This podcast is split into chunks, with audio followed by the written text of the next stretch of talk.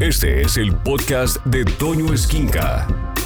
Y les pido que se acerquen a mí y me digan qué les parece esto.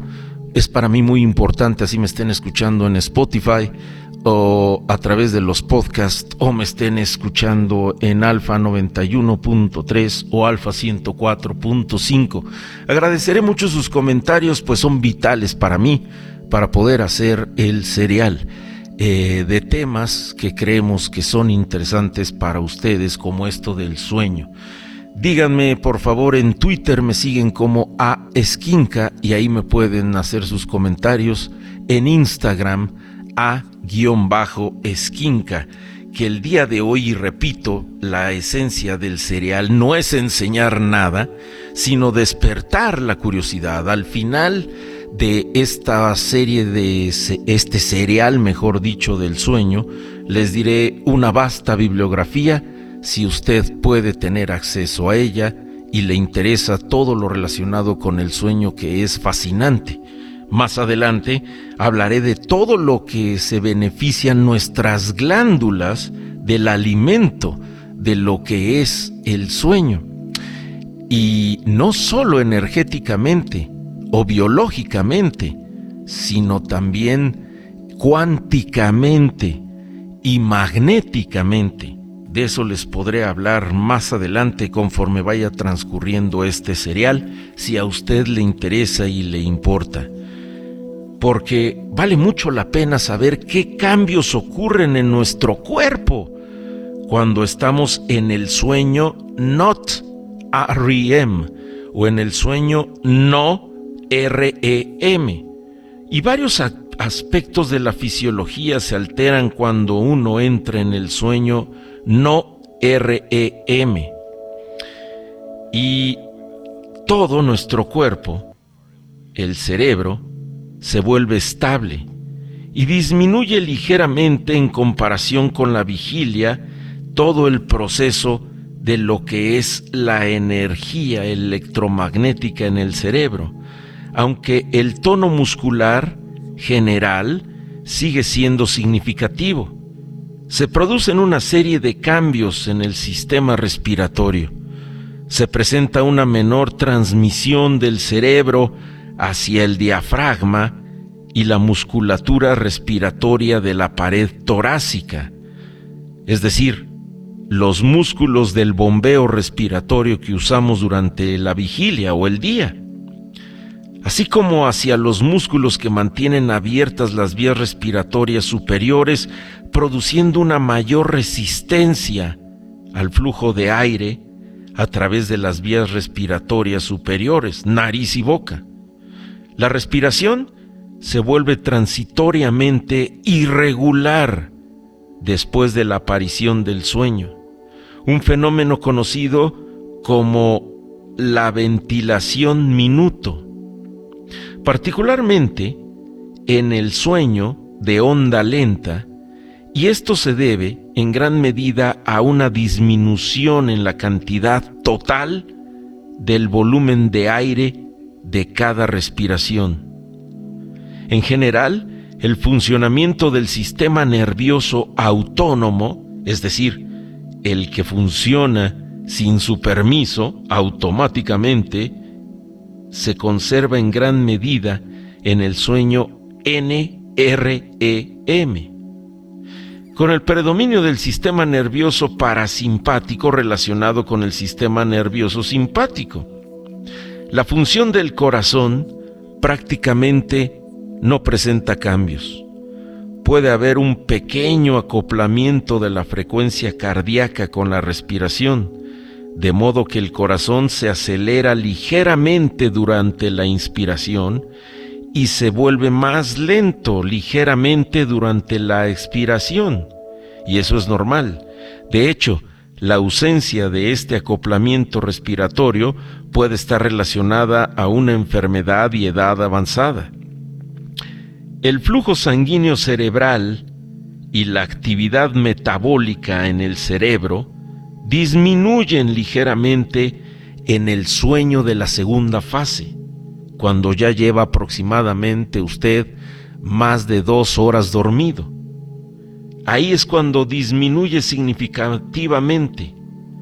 Y cuando usted lleva entre 3 y 4 horas dormido, de nuevo en contraste con el sueño REM, estas fases de sueños son aproximadamente comparables al estado de vigilia.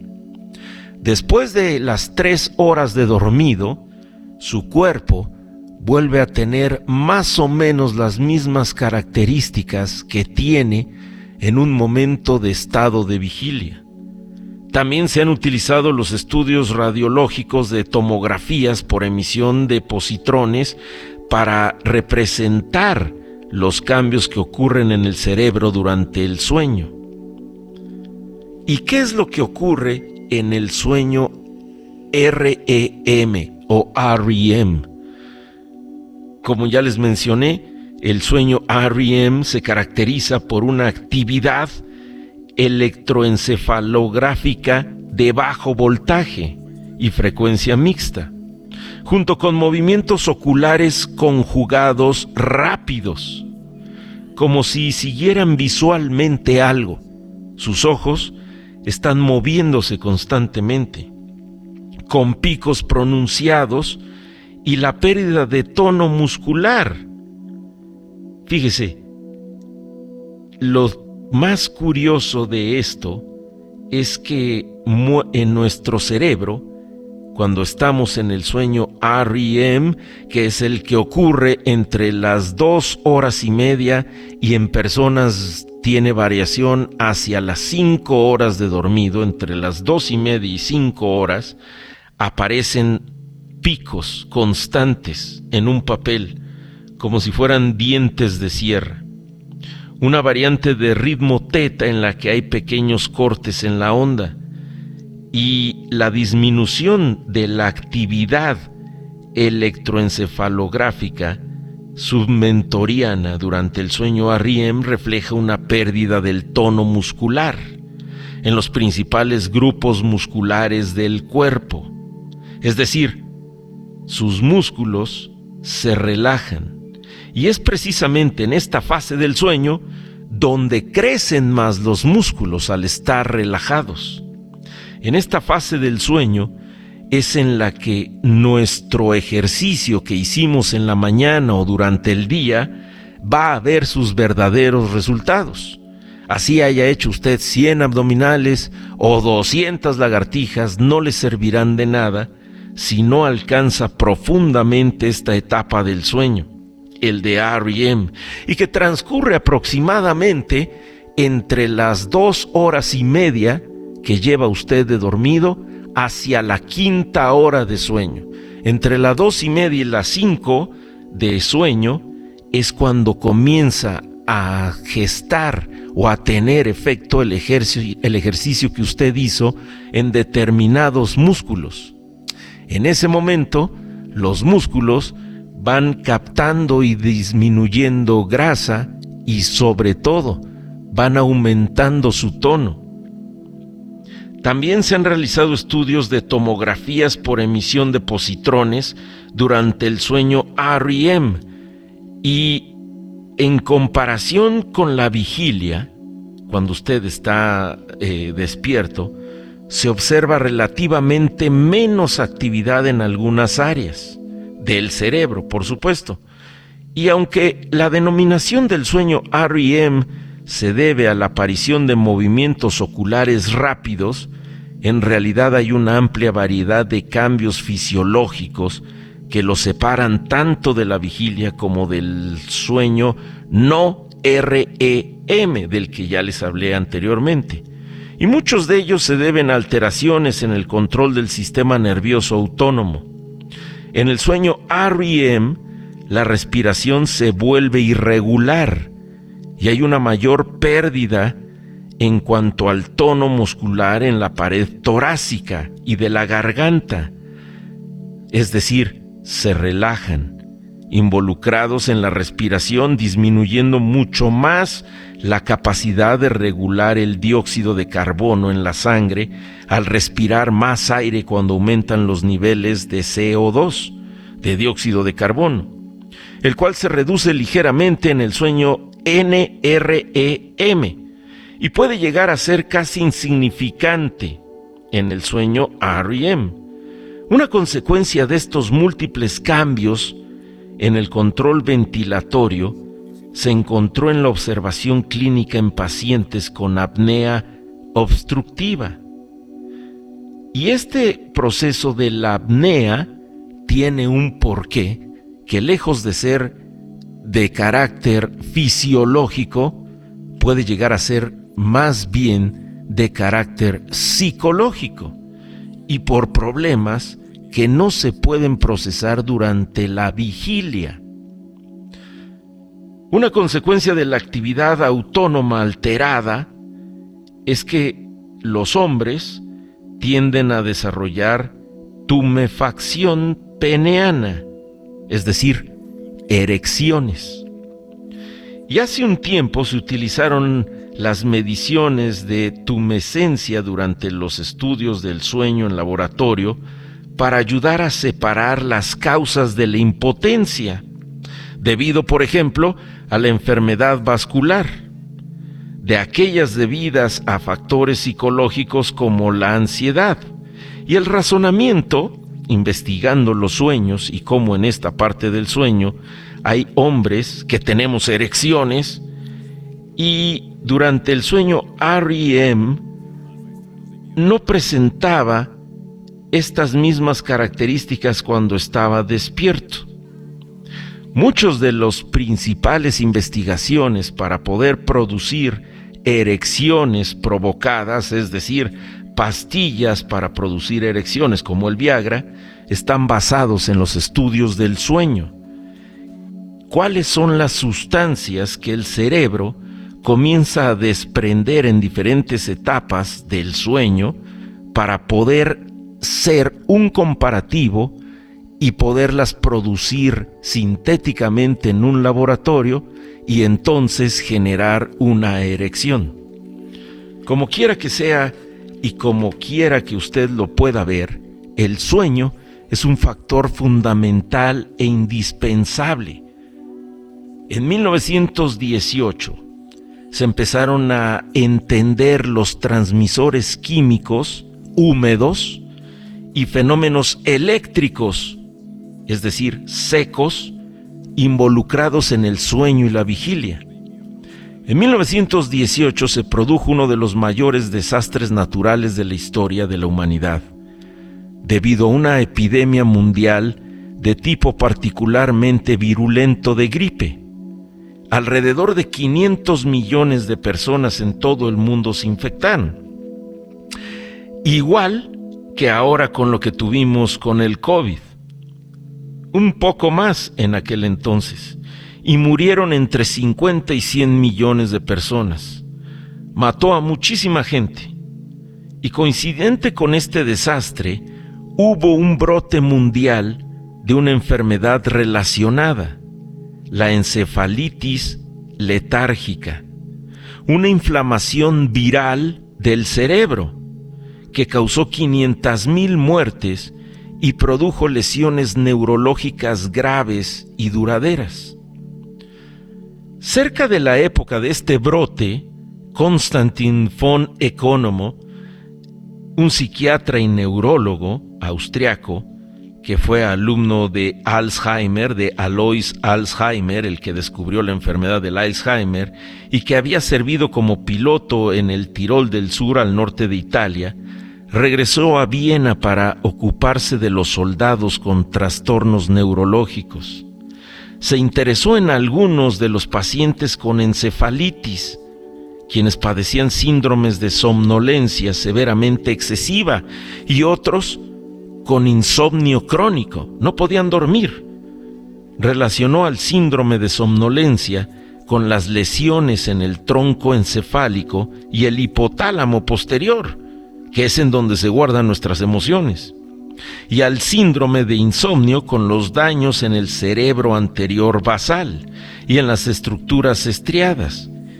Y esta fue una de las primeras observaciones sobre qué áreas específicas del cerebro podrían estar asociadas con el sueño y su regulación. En la década de 1930, Frédéric Bremer, un neurofisiólogo belga que entre otras cosas había servido como médico de la caballería de la Primera Guerra Mundial, investigó el sueño y la vigilia en gatos y descubrió que los gatos, cuyos cerebros eran incapaces de recibir aportes del tronco encefálico, permanecían en un estado parecido al sueño, con ondas electroencefalográficas lentas y de alta amplitud, y no podían ser fácilmente despertados. Por el contrario, los gatos cuyos troncos encefálicos no podían recibir información de la médula espinal, pero que tenían conexiones con el cerebro, mostraron signos y conducta encefalográfica de vigilia. Bremer indicó que el estímulo del mundo externo podría ser llevado al cerebro mediante los nervios craneales y luego al tronco cerebral, lo cual era necesario para el estado de vigilia de los seres humanos. El sueño entonces era percibido como una especie de estado de reposo al que un animal tenía en ausencia de estimulación. Esta visión se vio reforzada después en la década de los 40, quienes descubrieron una red difusa de células que subía desde el tronco encefálico, la base de nuestro cerebro, hasta el tálamo, una estructura en la línea media del cerebro, lo que divide nuestro hemisferio izquierdo del derecho y que se encuentra entre la corteza cerebral y la parte superior del tronco encefálico, el cerebro medio. La entrada sensorial, pero no parecía traer información sensorial específica. Más bien, se estaba enviando un mensaje general de estimulación a la corteza cerebral a través del tálamo y a través de una segunda vía anterior camino al hipotálamo. Bueno, el chiste es que descubrieron el sistema de activación reticular, al que se le dio el nombre de SAR, S-A-R, y despertaría a un animal dormido. En este sistema de activación reticular se graba absolutamente todo lo que nosotros somos en la vida: nuestros traumas, nuestros miedos, nuestros defectos, nuestras condenas, pero también se graba todo aquello que nos ha gustado en la vida. Y este sistema de activación reticular resulta ser el eje que después se descubrió que se va haciendo cada vez más agudo y se va perfeccionando durante el sueño, y es el eje de donde los seres humanos sacan absolutamente toda la percepción del universo. En este sistema de activación reticular que se ve beneficiado con el sueño, es cuando nosotros, haciendo la analogía con un celular o con una tablet o con una computadora, vamos actualizando el sistema operativo. Cuando usted duerme, el sistema de activación reticular lo que hace es procesar toda la información que usted recibió durante el día y se la va a dar como instrumentos, como herramientas para que usted se enfrente al mundo de acuerdo a sus creencias, que cuando usted va a dormir, su actualización de software se lleva a cabo y lo que usted aprendió, lo que más le impactó que escuchó, lo que más le impactó que vio, va a quedar grabado para siempre en usted, y es por ende que usted va a creer de la vida lo que cree.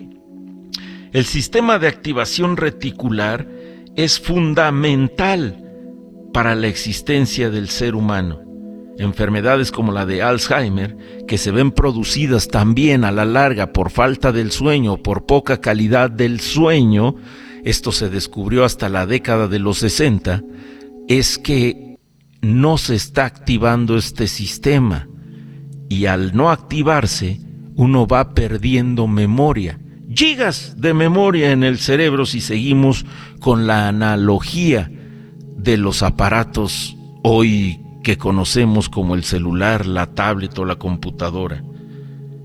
El segundo golpe a la noción del sueño como estado pasivo llegó con el descubrimiento del sueño REM del que ya les dije. Pero antes de eso, Nathaniel Kleitman, en cuyo laboratorio se descubrió más tarde el REM, visualizó al sueño semejante al hielo, que al despertarse era como el agua.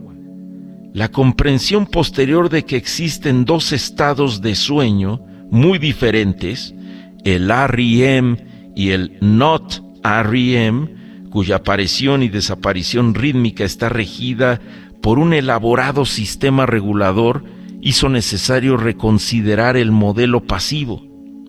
Esta información, más el reconocimiento de que el sueño puede ser inducido por la estimulación eléctrica a ciertas estructuras cerebrales, permitió comprender que el sueño es un fenómeno activamente regulado, no pasivo, cuando anteriormente se había pensado en el sueño como un estado pasivo, y la mayoría de las teorías de cómo funcionaba el sueño a veces se llamaba como neurofisiología seca, es decir, en términos de fenómenos eléctricos.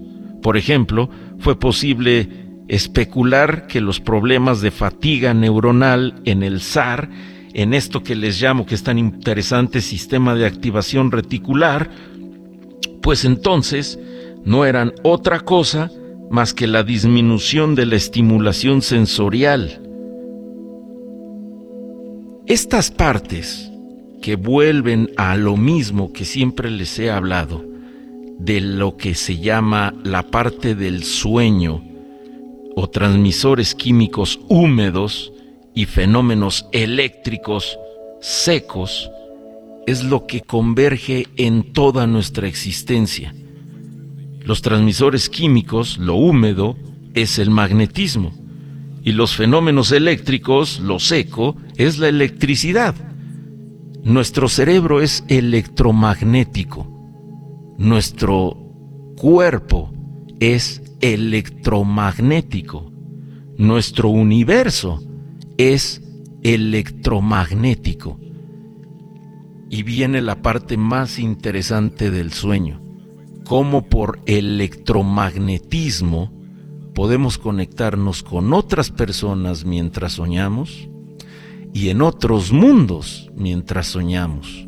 De eso les hablaré más adelante. Escucha a Toño Esquinca todos los días de 6 a 1 de la tarde en Alfa, donde todo nace.